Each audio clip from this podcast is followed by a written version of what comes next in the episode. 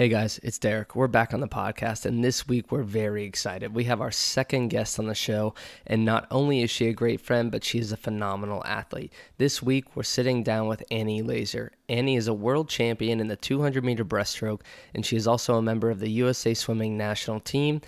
She is a phenomenal individual, phenomenal athlete, and we are so excited to have her on the show. Annie and I sit down and we discuss all things swimming. We talk about her initial start of swimming, way back when she was just a little kid. We go into details of when she had that aha moment or that epiphany of, hey, I can do this at the collegiate level, and then there could potentially be career opportunities after that. And we really dive into the mindset behind the entire journey and where her head was at, what kept her going day in and day out, and what keeps her going now and how that has changed over the years. So we're incredibly excited to have her on the show. We cover a lot of topics that I think are going to provide everyone with some valuable information and some insight. So without further ado, let's get into the podcast.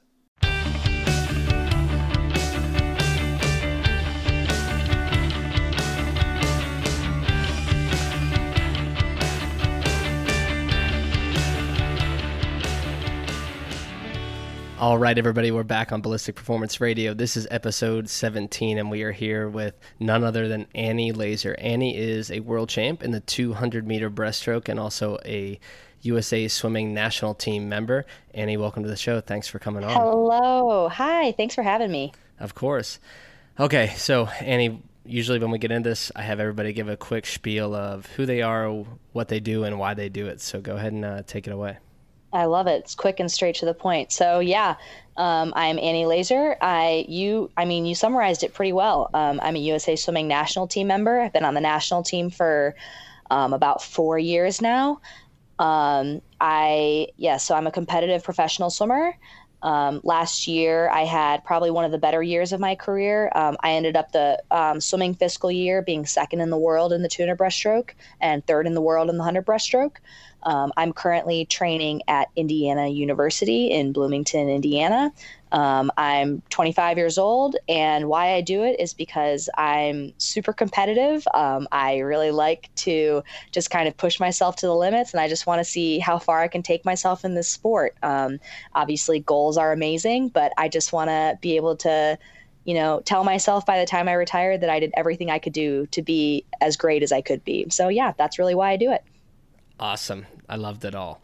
Well, first, congratulations on what do you want to call it, a breakout year or just your best year of performances? Yeah, it kind of was a breakthrough year. I was pretty good nationally before last year. I'd made the national team a couple times, but I think I really more so broke out onto the international scene last year. Had a great performance at the Short Course World Championships in December of 2018, a little over a year ago, where I won the 200 breaststroke there, which was pretty unexpected, I guess you could say, both from other people. And I truly didn't really expect myself to really win that. And that's kind of really was the start of my career kind of taking off. We went into, for those of you who don't know, swimming, Olympic swimming is a 50-meter pool instead of the short course pool, which is a 25-meter pool. So once we got into the long course competitions from January on through the end of the summer, that's really when my career took off. And I started swimming some really respectable times that were putting me towards the top of the world in the Olympic course pool. So, it was really a breakthrough year for me and beyond anything I could have even ever expected at this point. So I'm really excited just to see, where we can go from here. Awesome. That's, well, obviously we have a backstory and we'll get into that, but I love seeing that last year and seeing you had that breakout year. And we'll get into how, that obviously wasn't an overnight success and that there was a lot of work that went into it prior. Oh God. Yeah. But why don't we go all the way back and tell me a little bit about, when did you start swimming? How old were you? And what was the reason you started swimming? Did your parents just put you into it? Were you super competitive and just knew that was the route to go? Tell me a little bit about that. Yeah, so I started swimming. I joined my local summer club swim team when I was 5 years old. It was right across the street from my neighborhood. I watched my older brother, who's 2 years older than me, do that for 2 years. I wasn't allowed to join till I was 5 years old, but I was still dragged to his swim meets for 2 years. Always really wanted to go. I always loved the water. Neither of my parents swam, so it was kind of like a new thing for my family, really. So I don't really have any background family-wise in swimming. It was just kind of convenient. It was a great thing to do during the summer and keep us busy. So my parents threw me in the pool when I was five, and I loved it. And also I was super competitive. They saw me kind of play soccer a little bit when I was younger, and all I wanted to do was just keep the ball and score. And, so they're like, okay, let's have her do something that's a little more like individual. So they put me in swimming, and I was good growing up. And yeah, I kind of started just because I was around it for so long, and I just loved the water and I loved summertime. So that was kind of when I started and why I started. So you just said you love summertime. Did you swim outside a lot when you were growing up? Yeah. So, I mean, yes and no. Obviously I'm from Michigan. So not a whole lot of outside swimming in Michigan growing up, but when I really only swam for my summer club team when I was from I don't think I joined year-round swimming until I was maybe 8 or 9 years old. So until then, I really only swam outside. So I did that from like May to August or so. And then I kind of, yeah, basically, God, basically. So moving past that, I started to swim more indoors when I wanted to swim year-round and not just make it like a summer thing. Cool. And when did you, because obviously you somewhat fell in love with it and kept going, when did you come to the realization that you wanted to do this in college and take it to, obviously that level behind high school where it starts to become significantly more time consuming and more serious? Yeah. So I really solely started to focus on swimming when I was a little bit later, actually. I want to say like 15 or so is when I stopped playing every other sport. I played soccer. Soccer was my first sport, and it was the sport that I played all the way up till May I was in high school. So when I was about 14, I played a little bit of water polo in high school. But then I kind of had a really big breakthrough year in my high school swimming career. My sophomore year of high school, I went to junior nationals and placed top 3 in a few events, which was totally unexpected. It was my first junior nationals ever. Placed top 3 in a couple events, was invited onto a junior national team trip to Europe. And so I was when I was done with that swim meet, I was about to go home and like start water polo season and not swim. I mean, I would still be in the pool, of course, but not really like competitively train and swim for like 3 months. And so when I made this junior national team trip, it was like maybe 6 weeks after that, like in the middle of water polo season. And my coaches were like, if you think you're swimming water polo this year, you're insane. Yeah. So I was like, that's fair. I'd rather go to Europe than stay here in Michigan and play water polo. So that kind of made the decision for me. But I'm kind of glad that I'm really glad that my parents never really pushed me to make a decision.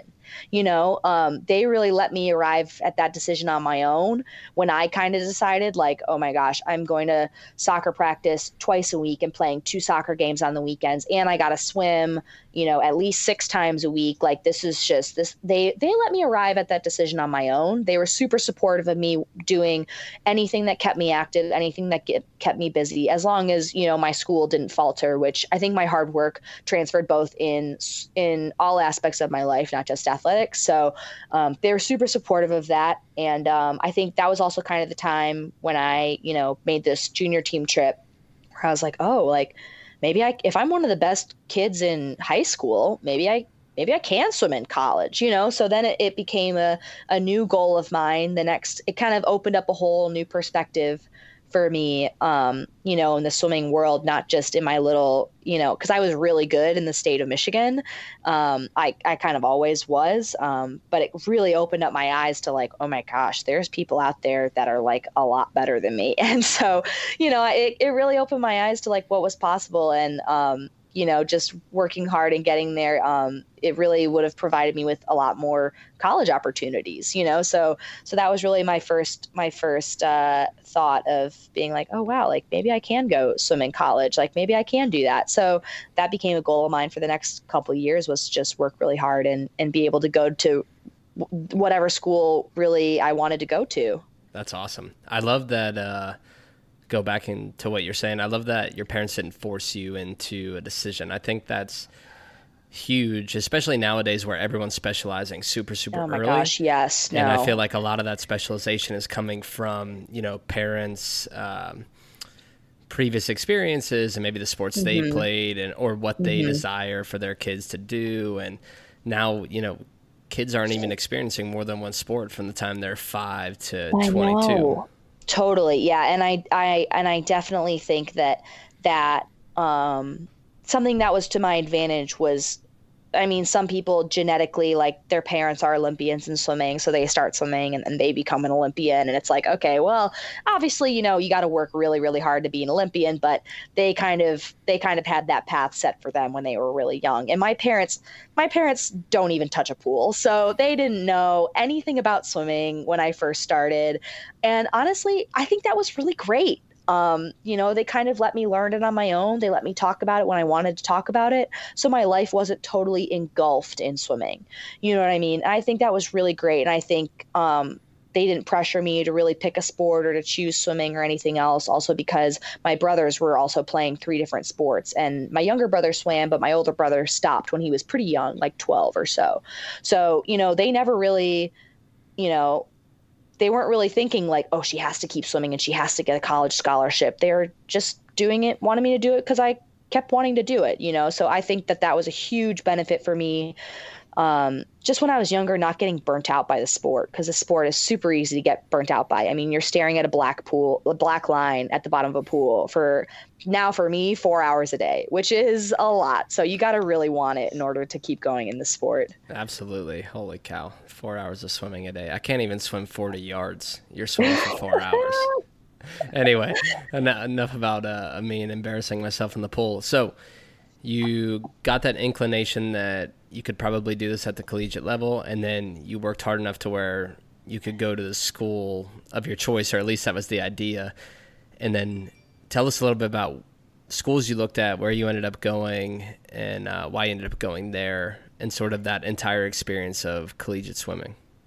Yeah. So this was maybe one of the not so great things about having parents that just were not immersed in the swimming world whatsoever, was college recruiting a little bit. We didn't really know what we were doing. We didn't really get that much help. I didn't have an amazing relationship with my high school club coach growing up. So he didn't really help me too much, which I now realize, like, a lot of club coaches help their kids when they're picking a school. So that was kind of one of the down parts of my parents not really knowing that much about swimming. So when I was choosing between schools, my specialty is breaststroke, and I was one of the better breaststrokers in the country. But it's really because breaststroke is such a niche stroke. You basically do that stroke, or you do all 3 other strokes. There's not a whole lot of in between.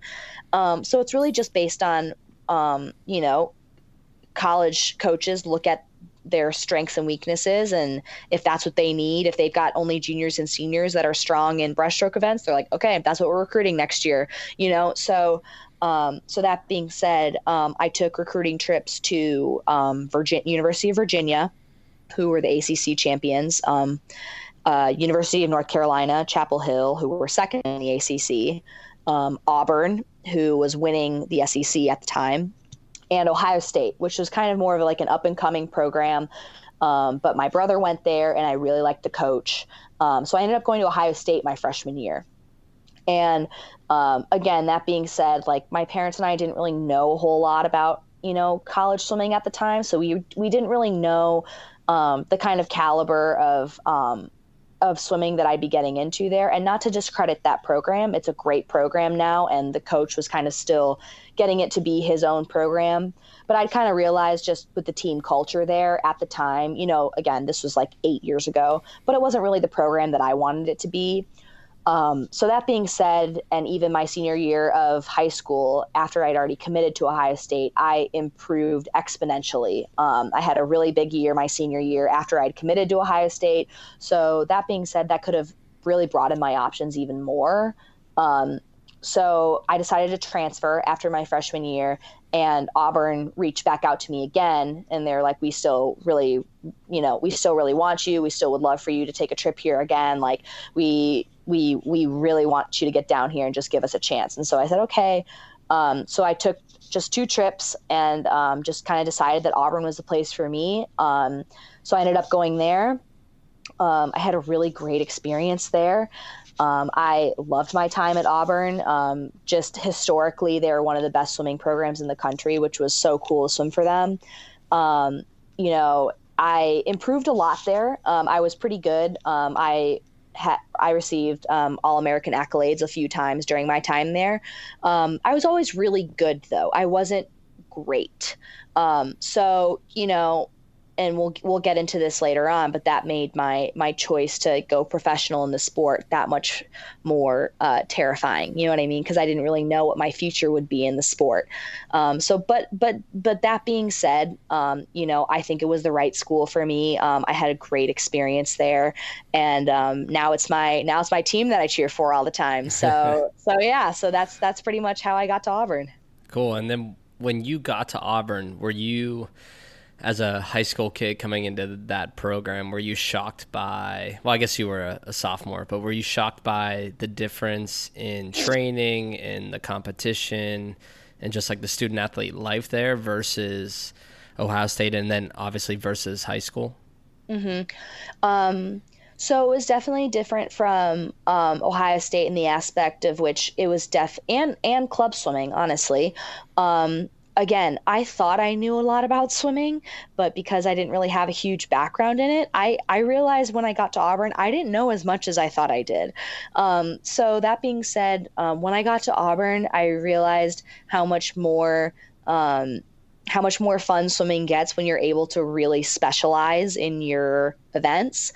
So by the time I got to Auburn, I really only had to focus on like 3 events. So that was really nice moving forward, because especially during club swimming, my coach would just make me train everything just to train everything. Yeah. And, that was tough sometimes because, you're doing a lot of stuff that you're not very good at. And sometimes you wonder, it kind of like sometimes makes you wonder like, why am I doing this? Like, I don't even swim backstroke. Why am I doing 2,000 yards worth of backstroke today? Like, I'm never going to swim this, like, whatever. So that being said, like when I got to Auburn, it was much more specialized. It was much more, me doing things that I could see were going to directly correlate to, my racing, which was really exciting for me because, I like to say in swimming that there's pacers and there's racers. And while I think I'm a really good trainer in practice, I'm a racer. So I really love getting up and racing drives me way more than, going to practice does. And even going to practice, thinking about racing drives me in practice. So, that's kind of what I like to say. As far as the student athlete life, I feel like swimming in high school and waking up at, 4:45 in the morning when I started to do doubles in high school, when I started to specialize in swimming more, in the mornings I was swimming from, 5:15 to 6:45 or so.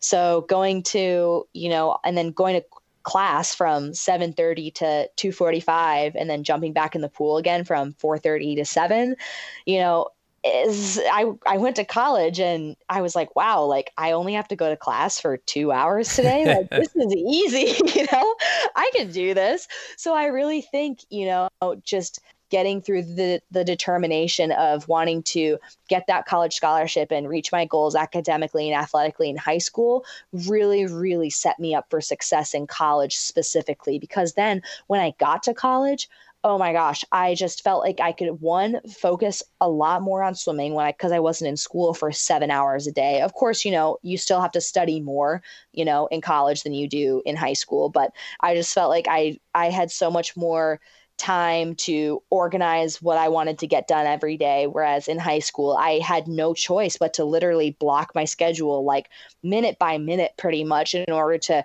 get all my schoolwork done, train, get at least 6 hours of sleep, which is still really isn't even that much given how much training I was doing, you know, getting food, you know, whatever. So when I got to being a student athlete at Auburn, you know, it was obviously an extremely grueling schedule, but, you know, in the end, I think, you know, putting myself in that position during high school really set me up for the success that I had in college. Yeah, of course. I completely agree. Even though I wasn't a student athlete, I had the same experience of, holy shit, like this is so easy. I only have two classes a day. Like I had so much time for activities. Right. I'm like, oh my gosh, I can go home after my 9 a.m. class and actually take a nap. Like this is crazy. Yeah, I was the same way. Now, as you started to close in on the end of your collegiate career at Auburn, where was your head at in terms of, were you thinking Olympics back then? Were you thinking just moving on and retiring from the sport, or what happened after Auburn? Yeah, so kind of conveniently after my career ended at Auburn, just a couple months after that was the 2016 U.S. Olympic trials for swimming. So I'd had a pretty good junior and senior year at Auburn, the summer between my junior and senior year. So just, you know, 8 months before that, I made my first U.S. swimming national team. I received my first international medal for swimming at the Pan American Games. So I'd had a really good Olympic season the summer before that. So I thought, you know, well, I'm on the national team. That means I'm top six in the country. Like if I'm top six in the country, you know, you have to get first and second to go to the Olympics. So I felt like I had a decent shot to go to the Olympics. So that being said, I had about 3 months in between my NCAA career and U.S. Olympic trials. So I decided to just keep training for those 3 months and just kind of, you know, see where it took me, you know. Obviously, being on the national team, I thought I had a good shot, and so I just kept kind of training through that summer and just was kind of like, all right, let's see how this goes. I think I can make the team. But I obviously really wanted to make the team, and it was devastating when I didn't. But you know, that was kind of my transition from college to pro swimming. But then when I didn't make the team, professional swimming wasn't really at the same level even then, 3 to 4 years ago, that it is now. So I didn't make the team, and I was kind of like, all right, well, that's it, I guess. You know, there's nothing really else for me to do in swimming. And, you know, I have one more class and an internship left before I graduate from Auburn. So I guess I'll just do those and then see where life takes me. So that's kind of what I did. So yeah, that was kind of the end ish of my career collegiately. Okay. And then, so I have to ask, number one, what happened at trials? Yeah. So I wouldn't say really what happened at trials. It's kind of what happened before trials. So in the weeks after the NCAA national championships, the only coach I'd really been training with for about two years or so at Auburn, he took a head coaching job somewhere else at University of Pittsburgh. So he took a job across the country about 9 weeks before I was trying to make the Olympic team. The only guy that I had been training with for 2.5 years.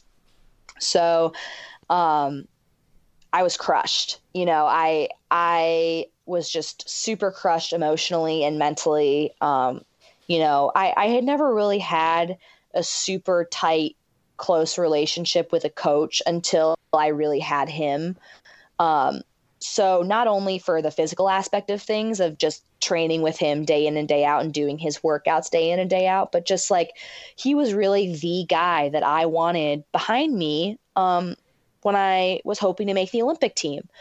And honestly, mentally, I don't really think I ever got out of that. I just was so heartbroken when that happened. And I really just kind of, I don't want to say I threw myself a pity party, but like I kind of did a little bit. I was like, all right, well, you know, I don't see why, you know, it's really worth it. Like I'm already in this position, so I'm already going to go. But like, you know, what the heck am I supposed to do? You know, like, am I supposed to move to Pittsburgh? Am I supposed to stay here with coaches that I know, but I honestly haven't trained with at all for the last 2 years?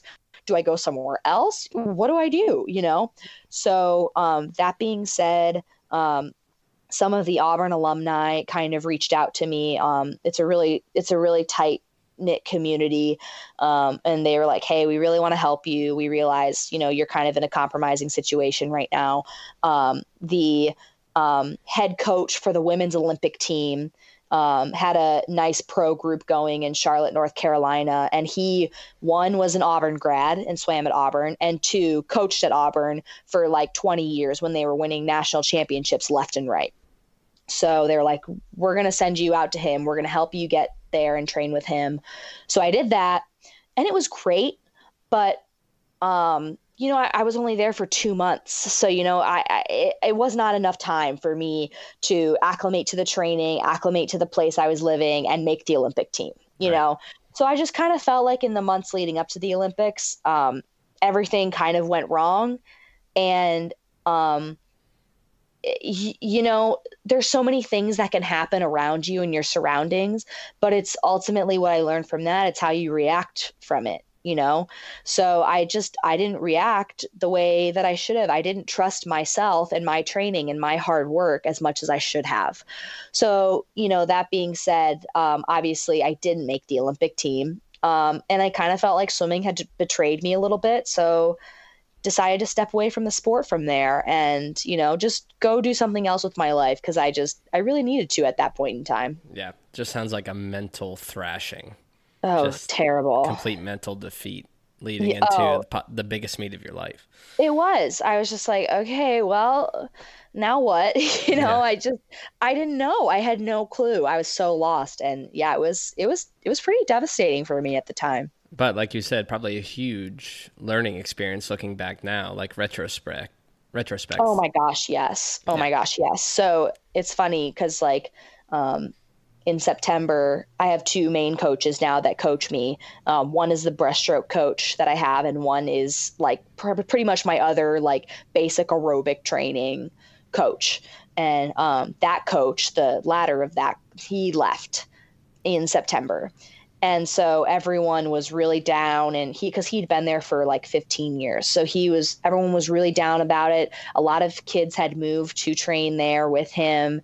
And honestly, like I was really sad about it because I care about him as a person, but I was like, I'm okay. Like I'm really okay. Like I did this 9 weeks before Olympic trials. Yeah. Like this is 9 months. Like I am fine. And like, I knew it wasn't about his training specifically. It was about me, you know? So I just feel like this time that had prepared me for this, I feel like. And now I'm in a position where, you know, I obviously really care about him, not only as a coach, but as a person. So that aspect of it was hard, but I trust myself so much more in moving forward from that. Yeah. Cause you're the one putting in the work. You have the mindset behind it. And I mean, all of it's being generated out of your determination and willpower and just focus. So even though that individual's no longer there, it's really what you're putting into it that's going to generate the results you want. Like those guys are just facilitators of the work you're putting in. Absolutely. And I mean, coaches are great. They're great for the mental aspect of things. You know, a lot of them, you know, especially my coach that was my coach at Auburn and as a Pitt, a lot of them have been at the highest level of swimming too. So they know what it's like. They've seen it firsthand. They've been in your shoes, and you know, they're obviously wise beyond your years. They have a perspective that you really don't. And that's great, but you're the one in the pool doing the work. And that's kind of what it taught me ultimately. Yeah. Awesome.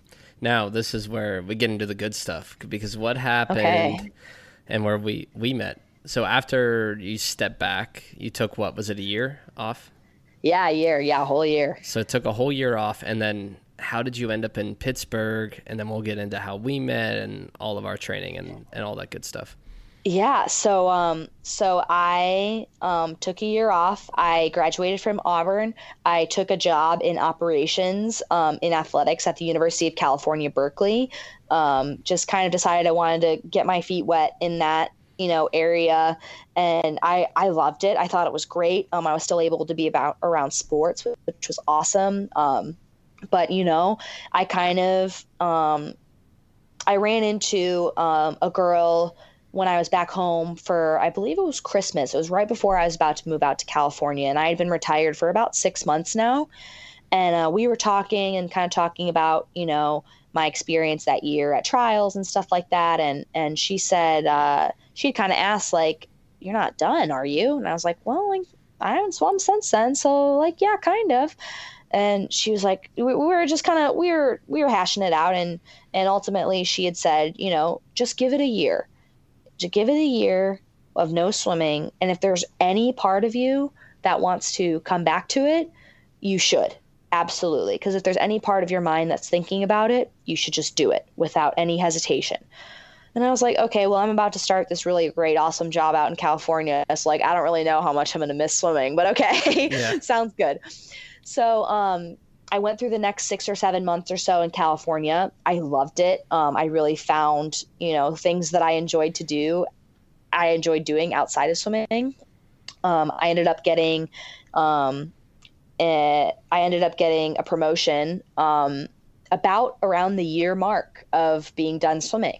And so I was kind of like, okay, like if I take this new job, these new responsibilities and this promotion, that's kind of it. Like I'm done. Like I can't, this swimming has got to be done. You know, it can't be something that's in my mind anymore. And so that in itself, I kind of thought about it, and I kind of thought, like, if I'm even thinking about this decision, then I've kind of already made my decision. You right. know, if I'm even thinking about it at all, that kind of means that I should go back to swimming. And I mean, it was just like, it was petrifying, because I literally had touched a pool maybe 5 times in the whole year. So, you know, swimming, you have to be incredibly aerobically fit, and just the feel of the water. And, you know, there's just so many different elements. So to not be in the water for, it's not really like riding a bike. It's not like, you got to it takes a long time to get back to where you were, as I experienced. But yeah, so I decided to get back to it. And really the only person that I could really think of that I wanted to, you know, kind of work with was my old coach from Auburn. So I had kind of already talked to him a little bit about how I was feeling. And, you know, he's not just a mentor for me in swimming. He's really a mentor for me in life as well. So, you know, I talked to him about it a little bit, and he kind of said the same thing. And he said, you know, if this is what you decide to do and this is where you want to be, like, we will make it work. Like, just don't worry about it. You just come here and we'll make it work.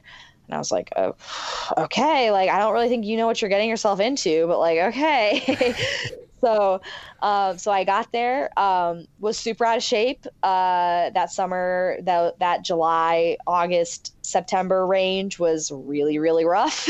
And yeah, that's kind of how I got to Pittsburgh, and that's kind of how I met you. Yeah.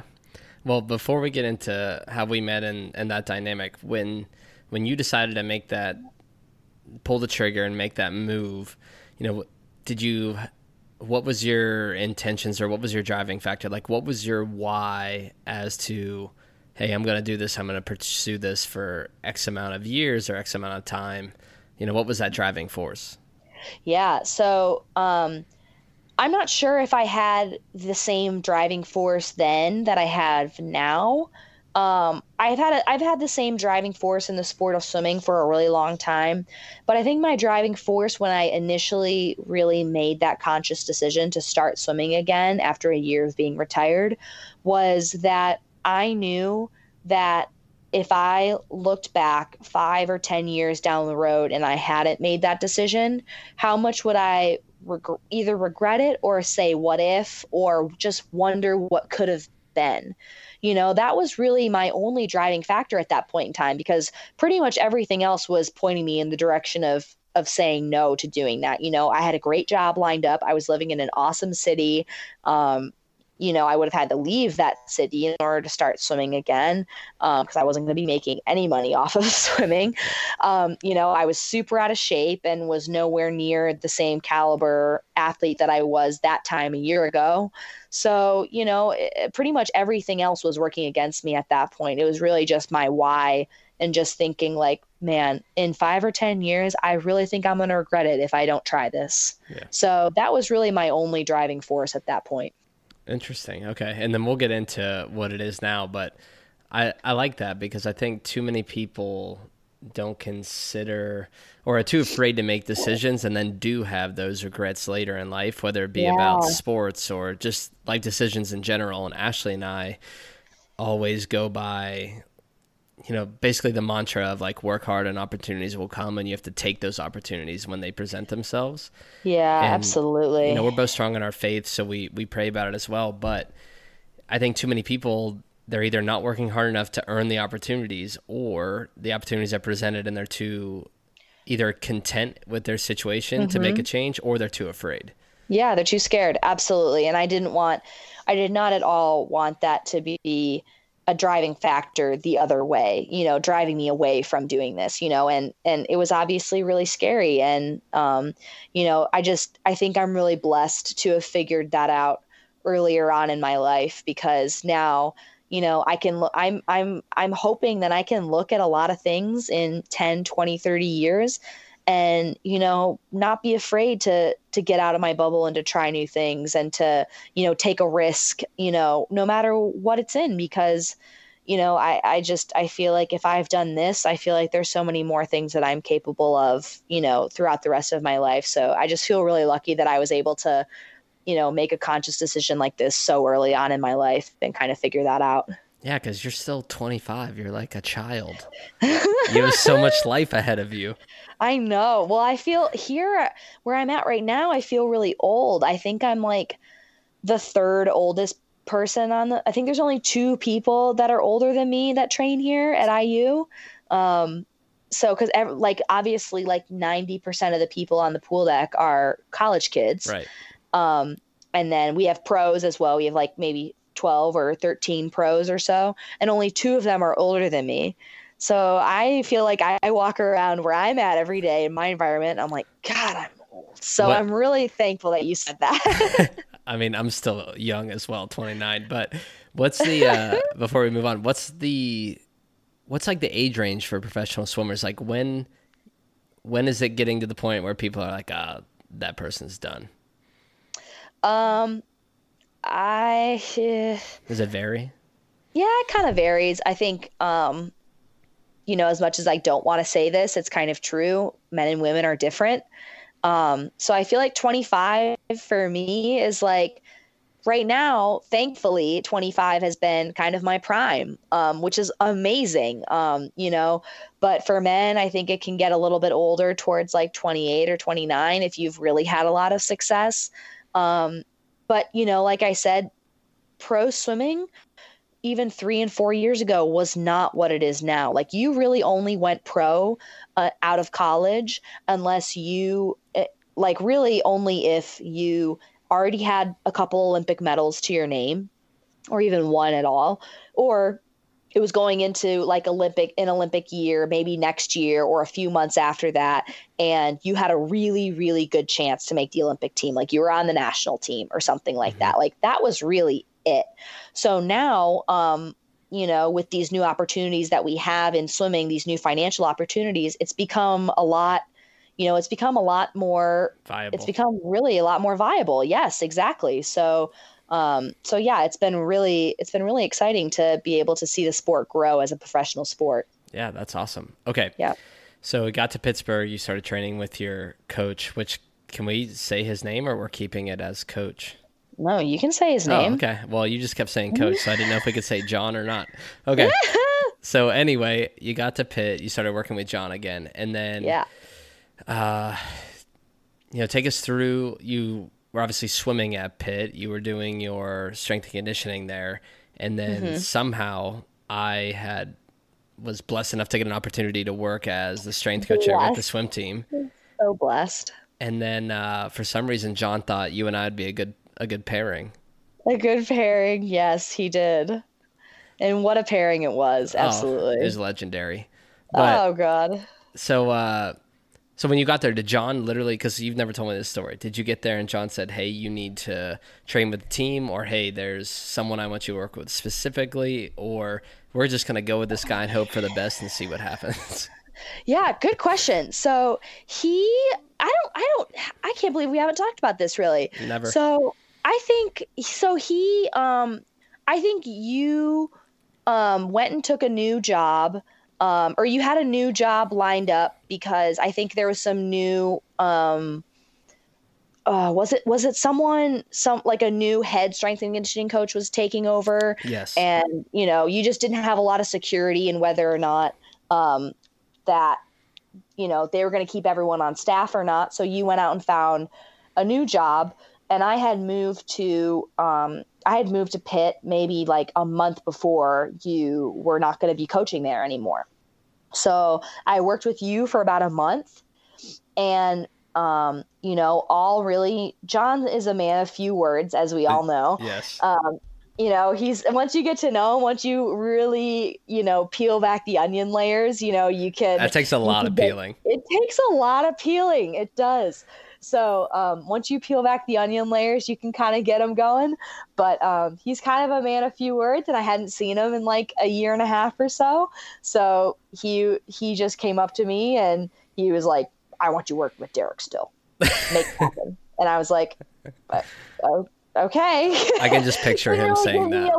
How that was going to happen or where that was going to happen. Yeah. But he was just like, I want you working with Derek Still. That's awesome. And that was it. And I was like, okay, sounds good. And, that being said, I really did like, your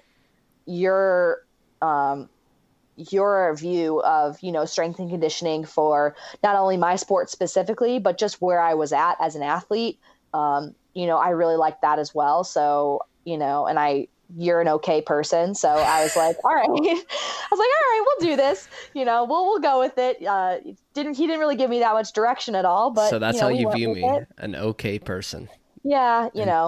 We're working on it. Keep me humble. I know I have to. So yeah. So that being said, John, just kind of was short and sweet about it, and I made it happen. So yeah, that's pretty much how we got to where we are today. Yeah. Cool. So let's talk a little bit about the training that we did together, and we'll loop this back to eventually the move to Indiana and mm-hmm. USA Swimming. But, like you just mentioned, my view on collegiate strength and conditioning was a little bit different from some of the other coaches and just the general methodologies that are out there. And especially it helped that John and I spoke so much, but I had a really good idea of where your deficiencies were and what was going to improve those. And it certainly wasn't sport specific training. It was very much like GPP and just true training. We were doing, we did to get you faster off the blocks. Some tough conditioning and some power work. And it was brutal. It was definitely things I was not good at. So I definitely did not walk into your gym every day, feeling great about myself, I mean, I was picking apart your hang clean like it was nobody's business. That shit was ugly. Oh my God, it's so much better now though. It really is, and just because I had been out of really true coaching for a full year, I was really kind of just for a whole year doing whatever kind of workouts I wanted to do, cause that's what the real world is, So I was so grateful for our approach of we're starting from ground zero. We're going to, get the crap beaten out of us in conditioning, and in weightlifting, we're going to get stronger, but we're going to get stronger correctly first. And then we're going to work our way up, which I so appreciated. And when I was just at my base of getting back in shape and getting back towards, my high level athlete, that is what I genuinely needed. So that was just the perfect setup for me personally. Well, I appreciate that. And then I think it's important what you just said too, or at least for us to highlight it. I think everyone, at least I had this impression before I worked in D1 athletics, was, these guys are like incredible performers, they're talented athletes, they have to move well in the gym, like they must. And most of the time, that's surprised. The exact opposite. Yeah. Like, especially with swimmers, like a lot of us are not land athletes. So, you know, I think I'm okay on land. I'm better than most. And I think, thankfully, my soccer background, given I was running so much as a kid, like up until I was, you know, 14 or 15, I was better than most, but still definitely not as good as a typical like land athlete, I would say. Oh, absolutely not. I mean, you are leaps and bounds above the team at Pitt. It's themselves. But, you know, even where you were as, obviously we went through your entire background, as a really high level swimmer, we took you all the way back down to, you know, air squats and getting you out of your lifters and fixing your feet and all these little minor details that I think people would probably overlook at that level because what you're doing is working. But we saw drastic improvements by stripping it down to the foundations and then building it back up. Oh, yeah, absolutely. And it definitely was not easy. I didn't, you know, being such a competitive person, you know, when we were doing air squats and we were doing a lot of, you know, body weight stuff, you know, people, you know, an average person might be like, oh my gosh, this is so easy. Like, I love going to weights. Like, weights is awesome. But I was like, no, I want to put some weight on this. Like, I want to move some weight. Like, you know, I'm coming all the way over here to not lift any weights. Like, all the way over, 15 minutes. Okay, on the way back, though, it was like 30 minutes. I know, the tunnel's bad. It was brutal. But anyways, I was like, I'm coming over here to, like, you know, put 5 pounds on the bar, like, you know, so being super competitive, that's what I wanted at the time. But then we really saw such drastic improvement over what I think is a very short amount of time. Was it even a full year? Was it over a year or was it right around a full year? I can't remember. It was like, I mean, when I moved to Pittsburgh, it was like April. And I moved there in July, end of June, beginning of July. So it was a little less than a year. It was 10 months. Just under a year, yeah. And we definitely saw huge improvements. And then, you know, with your conditioning, obviously you're swimming a lot, but we didn't do any kind of standard conditioning that you would see in the collegiate setting. We did like high intensity interval circuits. We did couplets and triplets. We did stuff that I think coaches typically would have said, you know, what the hell are you doing with my kids? Yeah. We need to be doing X, Y, and Z, and you're doing, you know, A, B, and C. And so I think that was huge for you, not only mentally, but physically as well. I think it gave you or filled in some of those holes that we were missing, especially for like the 100. Absolutely. I completely agree, especially for the 100. I think that the land training is so useful for getting my speed up, and you know, that was definitely a huge part of, you know, making me not just like a one trick pony and being able to and you know, it helped my 200 too. It helped me have some more easy speed, you know, towards the beginning of the race. And it was really easy to see, you know, when I started to improve in these elements in the weight room, these speed and power elements in the weight room, so too came in the pool, which even though they're such different, you know, elements, they couldn't be more different. You know, I saw an easy transition from one to the other. Yeah. And I was just fortunate to have John, who was so lenient, basically just said, you know, hey, beat the hell out of her. I go.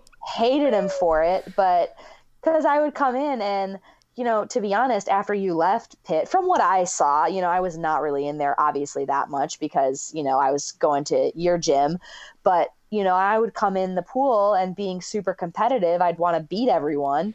And, you know, I'm 10 times more tired than they are because I did a circuit that morning that was just soul crushing. And they're like, oh yeah, I'm fine. Like, you know, I squatted 75 pounds this morning. It's fine. And they're kicking my butt. And I'm like, God, like, you know, so, but it definitely was good for the long run. I'll never forget the day. This is the day I had my only doubts about you ever being the swimmer that you are now, is when we did single leg power offs. So for those people out there that don't know what that is, we put Annie on a 20-inch box and she had to drive through one leg and jump off of the box as high as she could. I'm not shitting you. Her foot moved 2 inches above the box. Like, maybe we could have slid a book underneath your foot. Maybe a thin one. Oh my God. But then I was so tired. weird. But then not even like probably a month before you left. 4 weeks later. You did one and you like levitated for a split second and we lost it. It was like the best. I think we called it a day. We're like, that's it. Let's just call it. I still have that video. It's amazing. Oh my God. That was amazing. Yes, that was.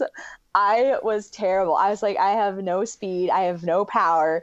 And I would give John such a hard time about it because he would never put me in like the sprint practices, which are far and away easier. I don't care what they say. It's easier.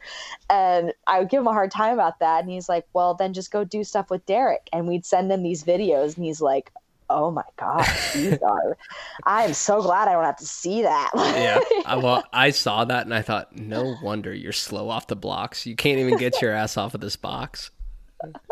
Okay, but anyway, so I eventually, well, you moved first and then I eventually left as well, but you pretty shortly afterwards, I feel like. Yeah, pretty close. Yeah.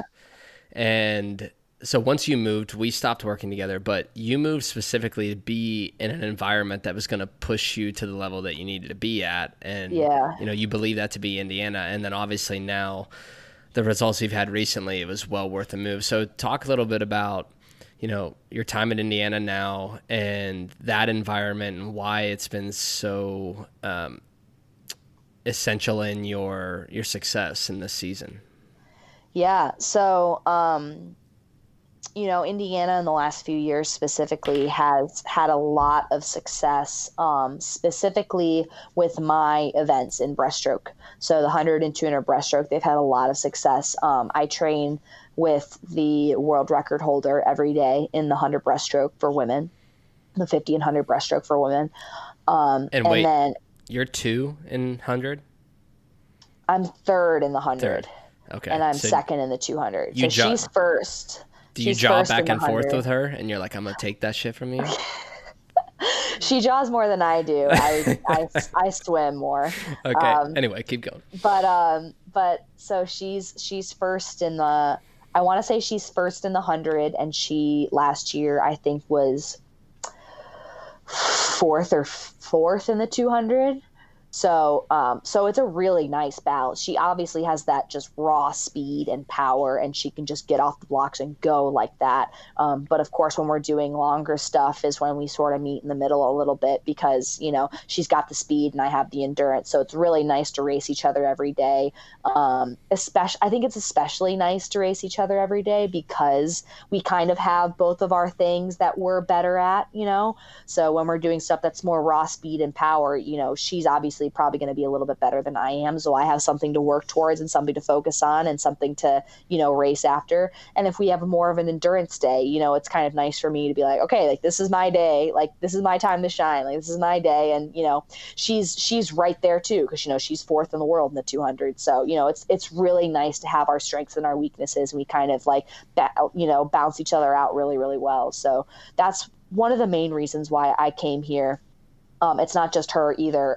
They have an American record holder on the men's side in the 100 breaststroke short course yards, and also an Olympic gold and bronze medalist in the 100 breaststroke and the men's 400 medley relay, a male who is a gold and bronze medalist. So just all around, they've seen just tons of success, both on the Olympic level and the collegiate level in my events. So, you know, I kind of thought, you know, I talked with John, and he and I both agreed that, you know, it was only his 2nd season at Pitt in the time that I was there. He was really still trying to make it his program. He was really trying to turn it around. And he was doing a great job. I mean, there was a lot to turn around. A huge turnaround. Yes, he was doing an excellent job. But that being said, you know, that turnaround wasn't going to take, you know, the time span that I really had to be there. So, you know, especially when, you know, the college kids are going through their championship season in January, February, March, they take their break and they come back in April. I was really swimming by myself a lot, and that was really hard.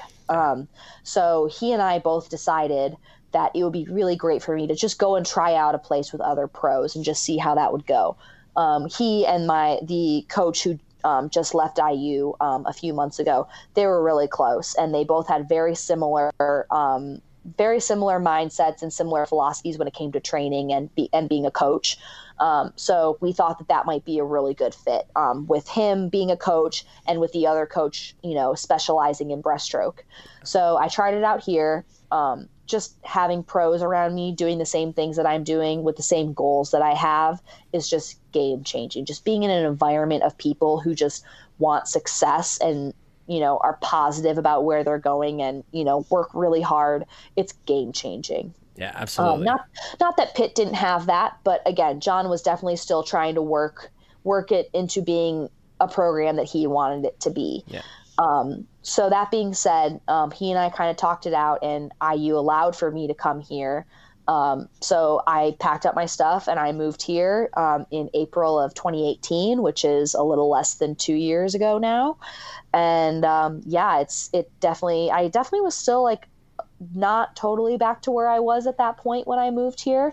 I really am going to be honest. I don't think I was really back to the physical peak shape that I was in before I retired, honestly, until about truly a couple weeks, maybe a month before Short Course Worlds, before I won Worlds in December of 2018.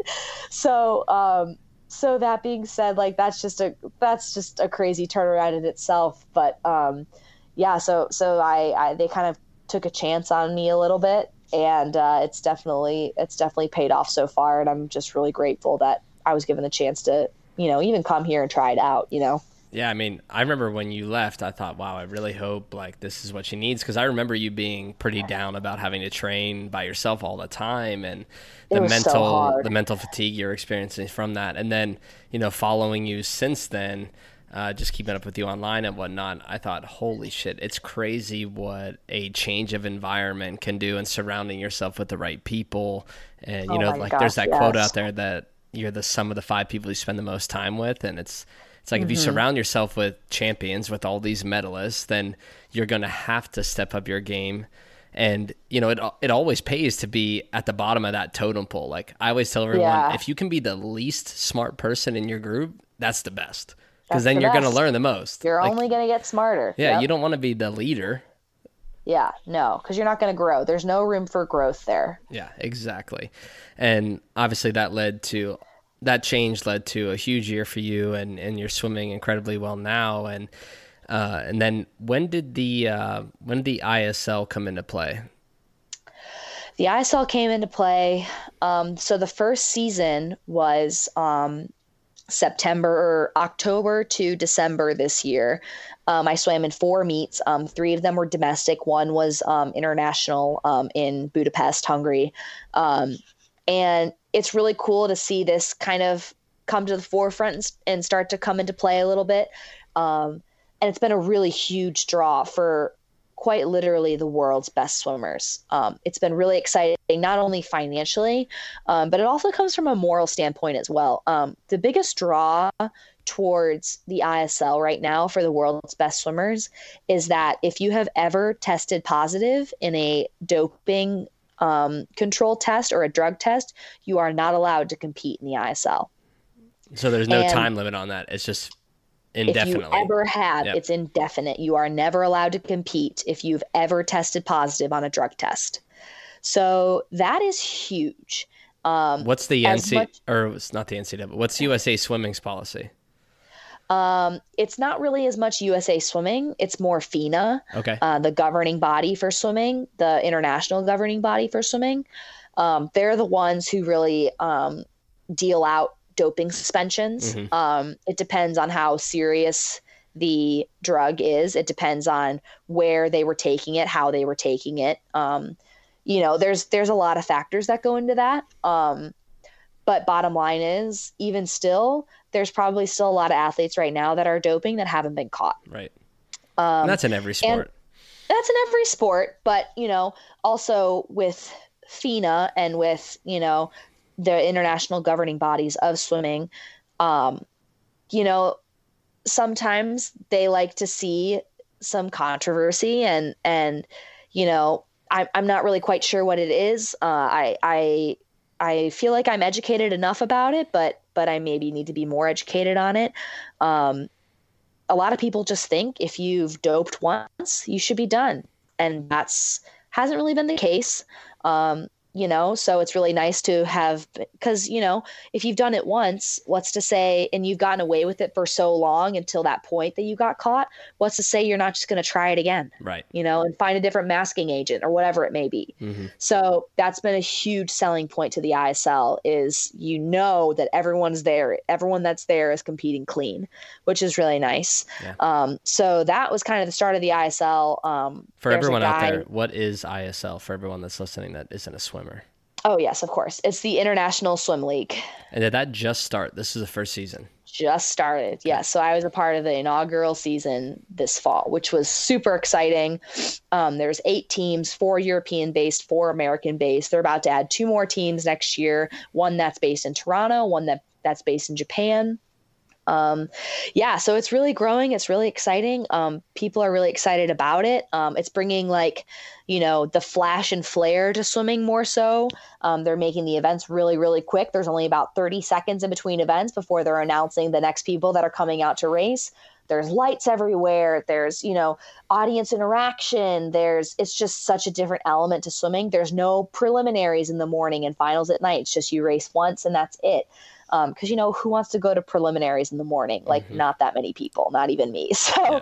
You know, it just makes it a lot more exciting. And it's been broadcasted on ESPN, on Eurosport in Europe, and it's gotten some really, really great feedback. So it's really is like the future of swimming, and it's trying to make it the same professional sport that any other sport is, yeah. And not just a sport that people watch for 1 week every 4 years. Yeah. I mean, I've watched I watched a couple of the, I guess, the highlights or the replays of some of that stuff because I wanted to see your races.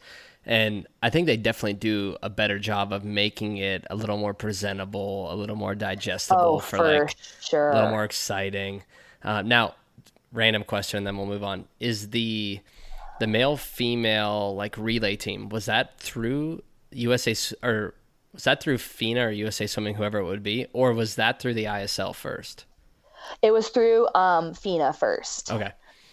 Which is really cool and really exciting. They have both. I don't think they're having a mixed medley relay at the Olympics this summer, but they're definitely having a mixed freestyle relay. Okay. Which has been cool, but now people have kind of figured it out, especially for the mixed freestyle relay, that you should put the men first and then put the women second, because the men, you know, create a lot more waves. So if you have a female swimming right next to a male, she's just going to get swallowed by his waves and not swim as fast. So do you think that's a problem, like with the race itself? I don't think it's a problem. It's still really exciting to see a race with men and women in it. Yeah. I just think the medley relay, the mixed medley relay is way more exciting to watch because there's so much more strategy that goes into that. Mm-hmm. You know, if you have a, you know, again, like it's semi-common to do 2 men at the front doing backstroke and breaststroke, the first 2 legs, and then 2 women at the back doing butterfly and freestyle. But the USA tip sometimes has put in my training partner, Lily King, in the second leg and breaststroke because she's the world record holder in the 100 breaststroke. So she's obviously not going to beat the guys, but she's going to have a much closer gap to the guys than a typical female would. Mm-hmm. So why not? And if she's a stronger swimmer, then maybe, you know, another woman is, that would be at the end. That's, you know, that makes it really exciting. You're seeing a girl swim against 7 guys. Like, that's cool, you know? Yeah, that's really cool. Yeah, so it was FINA first, but they've definitely added the element also into the ISL. Was that this season as well? Was that new this season or was that last year? I think the mixed relays came in at Worlds in 2017, I believe. Okay. So World Championships is the major meet that happens every odd year.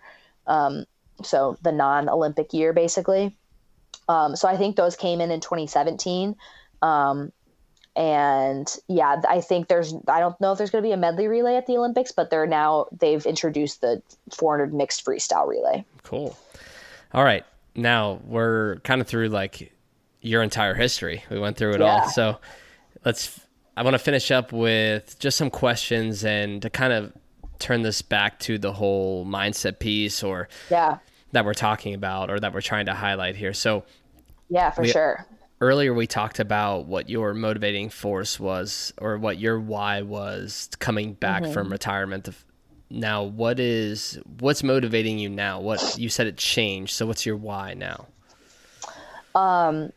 I think my why now is, I am really competitive, and, I even though I have these great world rankings from last year, I still certainly do not see myself as the best. I really don't. Because, especially in the environment that I'm in, it's fortunately, and, maybe sometimes unfortunately, but most of the time, fortunately, it's really common to have the successes that I've had, So, I come back from, having a great meet or, posting a time that, does really well in the world. And, people don't really think that much of it. So it really helps me not get too high and not get too low about, any kind of swim really. But basically my why now is, I'm super competitive and I've always wanted to win. And, I'm driven by a challenge, not only from others, but actually maybe even more so from myself. I always want to be better than I've ever been, whether it's in practice or in a meet. Of course, when it comes to racing, I'd like to win. But all I can do is control what I do. So being able to be my own competition, sometimes, I feel like this is the opposite of someone saying you are your own worst critic because, while that's certainly true, I try to be my own best competition, basically. Mm-hmm. So being able to be my own competition has really actually helped my mindset in what I want my goals to be, I guess. So that's kind of been my why recently and I think that's my why because, coming back to swimming, like I said earlier, I could have never dreamed that I would have been in the position that I'm in now. So, I look at myself and where I was, this time last year and I think, okay, like I'm further ahead, in every aspect of my training than I was this time last year. So like, let's see how good I can be. Like, let's see how good I can get. If I had this great year last year and, I'm finally coming into my own, and figuring out, what I need to be successful in this sport after taking so much time off, like how much better can I be now that I figured it out, mm-hmm. Yeah. So that's kind of been my why recently. Cool. And I love that. You're just basically challenging yourself to be the absolute best you can be in terms of your performance. And I would assume just like your character and all of your attributes and all of those things, it probably transcends just the pool. Yeah, it really does. It helps me be really self-motivated, not just in athletics, but in life. Yeah. Which I think is something that I'll carry far beyond the pool. Yeah, absolutely. And so speaking beyond the pool, before we loop it back, what are some of your core beliefs and values that have either been the catalyst to that why of always trying to improve and challenge yourself and be the best possible version of yourself? Mm-hmm. And, how have those influenced that? Mm-hmm. Yeah. So, I think the biggest core value that I have is, kind of two that I think go hand in hand a little bit, is loyalty and fairness. For sure. I'm a very just person. I like when things are fair. And, like I said earlier, like you can be your own worst critic, whatever, but I feel like this can be my biggest strength and my biggest weakness. Obviously through my competitiveness, when things are not just or fair, I have a really hard time letting it go. So I see how I feel in those situations and I try my best to work harder and to be as self-aware as I can be when it comes to doing things correctly and working hard, et cetera, et cetera. I think all of those things really go hand in hand with fairness because, I don't like it when things aren't fair. So I try my best to make all aspects of my life, fair and loyal. As far as loyalty goes, I really like to keep my circle a little bit smaller. But the people that I have in my circle, I feel like I'm really fiercely loyal to because I feel like I see something in them. And hopefully they see something in me as well. That I, I don't want to say wish that I had, but I see a trait in them that I really wish that I could, embody. Take from them and embody and learn from them. Absolutely. So, I feel like that's kind of something that I see in someone and I'm like, wow, like I really want to be loyal to them and, you know, do what I can to like grow a relationship with them because I think they have these qualities that are awesome. And I would really love to embody and just have in my life as well and learn from. So I think those are kind of my biggest core value and beliefs. And I think that goes hand in hand with just the people that you surround yourself with as well. Absolutely. I love those. You don't usually hear fairness, so I think that's interesting, and I like it. Oh, thanks. Yeah. So now, with all of those things, with your core values and your beliefs and your why, you know, your goal now, and correct me if I'm wrong, is to make the Olympic team. I would assume. It's hard to say that that's not my goal. Yeah. It's obviously, you know, that's a huge dream and aspiration of mine. But you know, I think I'm trying to stay so true to kind of where my mindset was last year when I just had this just explosion of success. And it was almost like laughable, you know, just cause this doesn't happen to really anyone at this stage in their career in swimming. So, you know, I'm really just trying to keep the goal of being, let's see how good I can get. How good can I be? You know, not really putting a limit on myself or a limit on any kind of success I can possibly reach. You know, so I try and keep that the ultimate goal. I don't want to say like, I need to, you know, make the Olympic team and then I need to win a medal at the Olympics. I need to go this time. Like it's hard not to think about those things because I am so competitive and those are lifelong aspirations. But I think just my mindset last year was ultimately my greatest strength. And I want to try and keep the goals the same. Got it. And now with that being said, and I like where you're going with this, I was going to ask you next how you define success, and what it's sounding like is you define success as truly dedicating yourself to being the best version or best performer for you, like challenging yourself to be the Absolutely. Best possible version of yourself. Absolutely. That is 150% my definition of success. It is, you know, making sure that you are doing the work every day, physically, mentally, and emotionally, to be the best person, the best version of yourself that you feel like you can be, that you feel like you can be to other people, to your family, to your friends, to your coworkers, whomever it might be, you know, and the best person you can be, you know, athletically, like pushing yourself to that limit, you know, just, you know, not setting a limit on yourself or what you can accomplish, and knowing that you have done the work every single day that will set you in sight of those goals, I think is my true definition of success. I love that. And, you know, Ashley and I talk about this with each other and then also with our clients, is by falling in love with the process and actually just enjoying the challenge that training brings you, whether you're training for a sport or just training in general. Mm-hmm. And treating that as your success, leaving every day knowing you gave your all, then there's mm-hmm. no that letdown of not achieving a specific performance goal isn't as devastating. It's yes. because that's not the goal. That's not the pinnacle. Yes. It's not the end if you didn't achieve it. Mm-hmm. Absolutely. I agree 110%. It's all about, you know, what controlling the controllables, yeah. you know, that's ultimately the goal, because obviously in competition, you know, you're competing against other people and you don't know how they've trained. You don't know how they've raced. You don't know how they've practiced. You don't know how they've lifted, you know, and you're never going to know. Yeah. You're never going to know.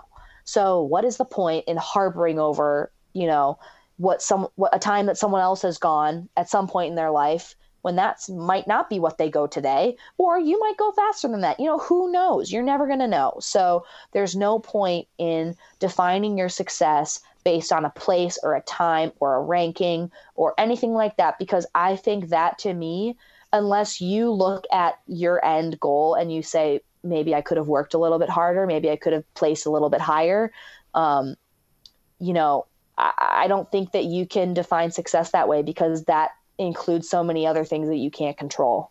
Yeah, I completely agree. Now, speaking of success and pursuing it, what are three things that you do on a daily basis, or three things that you believe are that are essential to pursuing success? Yeah, well, I mean, I feel like we've really like covered so many of them right now.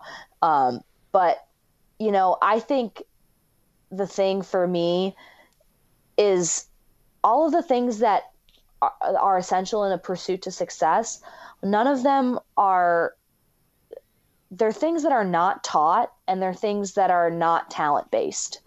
You know, obviously, you know, watching LeBron James in the NBA, obviously he had a talent for the sport to begin with, but he's not working solely off of his talent. You know, he has worked so hard to get there, and that's why he's one of the best in the world now. So I think, you know, going forward, like the things that, you know, are essential in the pursuit of success are not setting a limit on yourself or what you can accomplish.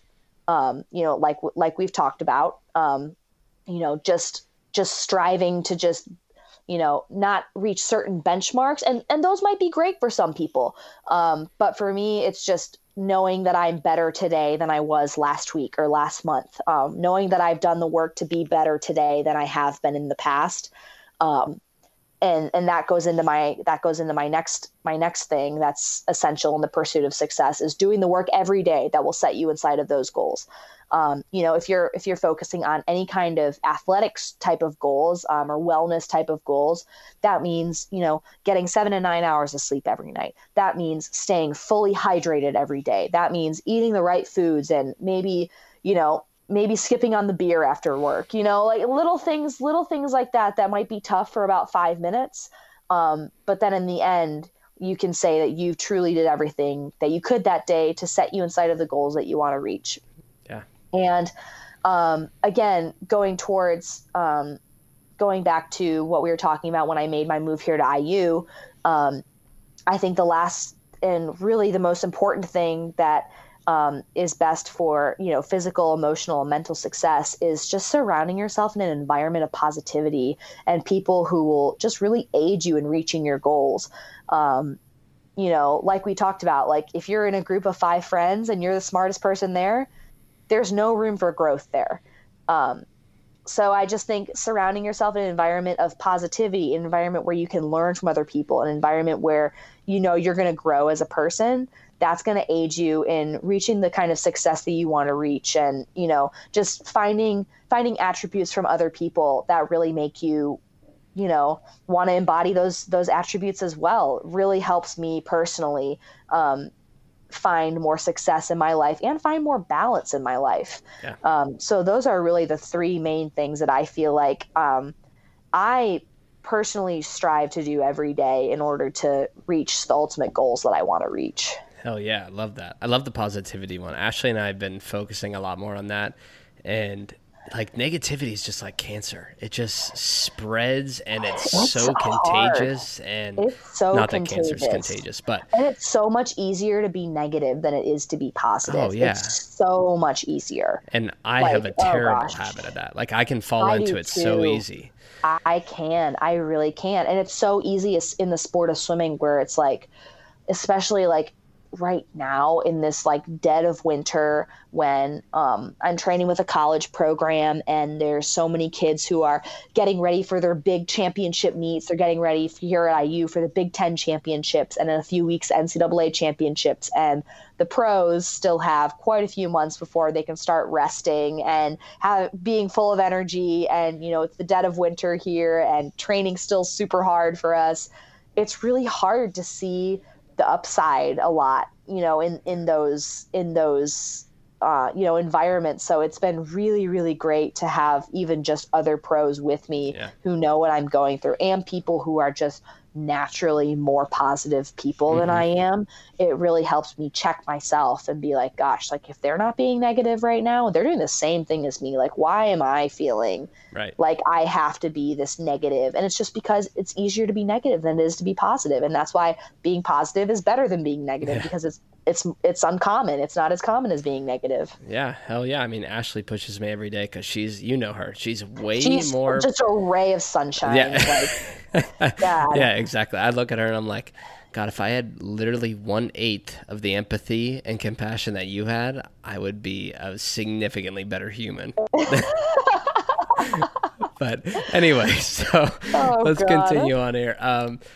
So those are the things that we think you need to be successful and to achieve success or even pursue it. And now let's talk about your like daily routine. What are some things that you do on a daily basis to keep you in check and to keep you focusing on giving it your all and pursuing the best possible you? So I think for me, I'm a very, I try to be kind of black and white with things. So I really do have a checklist of things that I think about, like when my day starts. It's like, okay, like throughout the day, I have like checklists that I try and hit at that certain point every day. I wake up in the morning and I go to practice, and during my morning practices, they're kind of more of like my aerobic, just conditioning practices, which for me are a lot tougher for me personally. I'm not great in those aspects of training. So I really just try and, be positive throughout those because they're my weakest aspects of my training. And two, just know that when I got out of the pool, like I did that work and I didn't this is not necessarily the work that I quote unquote have to do. So just getting in and doing that work in the morning just makes me feel like I've already started my day off on the right foot. I come home and my mom and I have this book that we read together every morning, which is super cute. It's just like a little like inspirational quote every day. It's from, one of our favorite people to watch, like on the Today Show every morning. It's Hoda Kotb's book, and we love it together and we read it. And it really makes me feel like emotionally in check. You're like rolling your eyes at me right now. I'm holding in my laughter.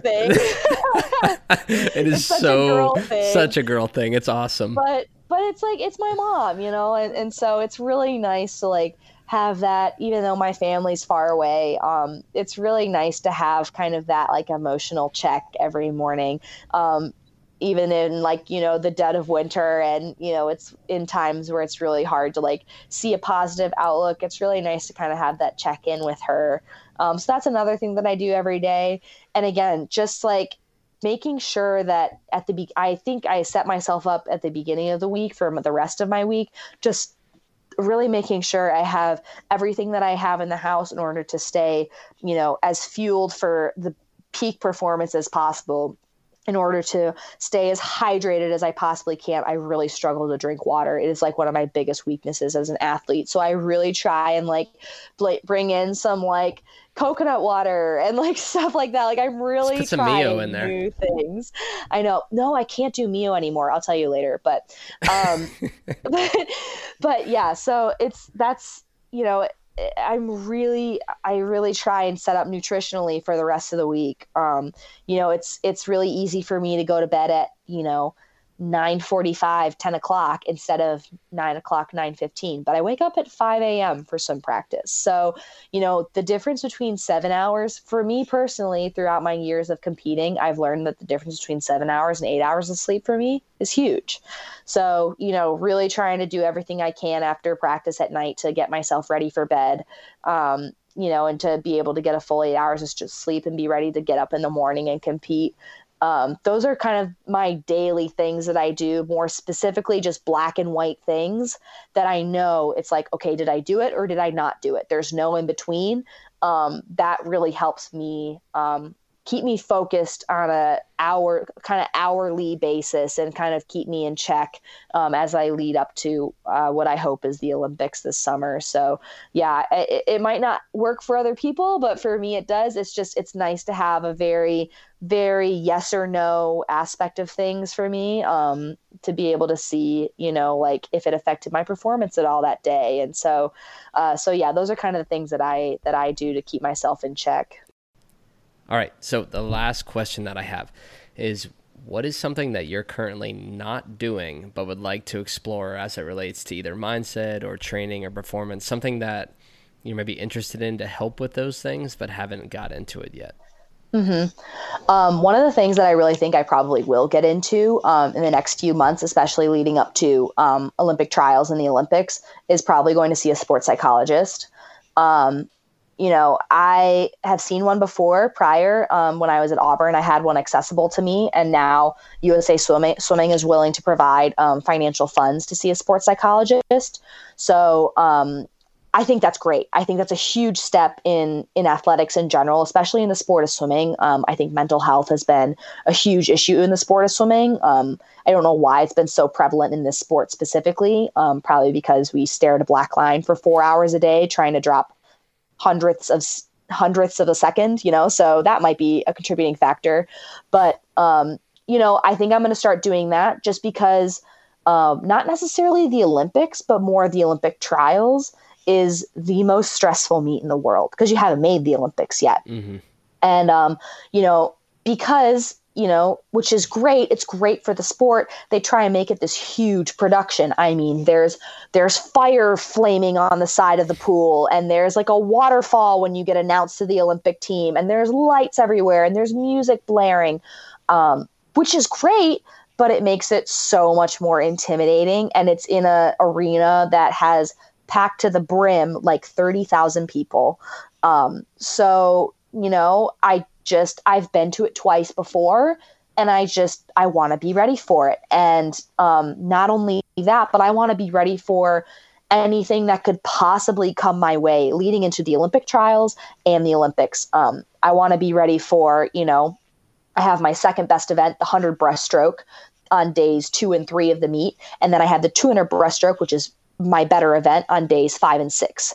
So, you know, obviously plan A is to, I have just as much of a solid shot in the 100 as I really do in the 200, to be honest, because even though I'm not the best in the 100, the field is much deeper in the 200 than it is in the 100. So obviously plan A would be to just knock it out of the park, get second place in the 100 breast and make the Olympic team, then have no pressure for my best event. Right. You know, that would be plan A.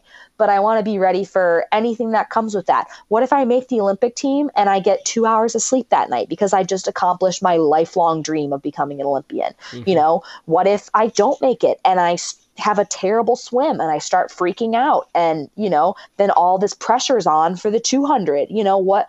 I want to be ready for any situation possible. You know, what if some little national junior teamer, some 16-year-old is having the meet of her life and all of a sudden drops 7 seconds in the 200 breast, and now all of a sudden she's ready to take my spot on the Olympic team? Like, I want to be ready for like any possible thing. And I just feel like, you know, voicing those concerns and, you know, just talking through any possible scenario with a sports psychologist and someone who knows how the brain works will be so pivotal to my success. So I think in the few months leading up to the Olympics, I'm going to start doing that.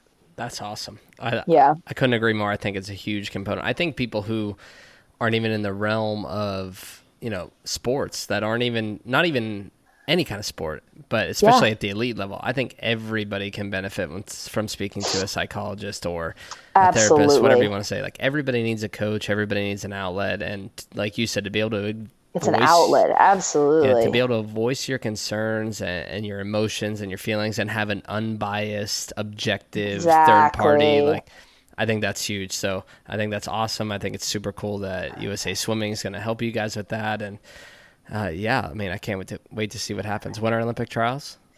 I swim the 100 breast on June 22nd and 23rd, and I swim the 200 breast on June 25th and 26th. It's going to be here before you know it. It's already flying up. I can't believe like February is almost over right now, and like March is coming. You know, I'm excited. I want it to be here right now.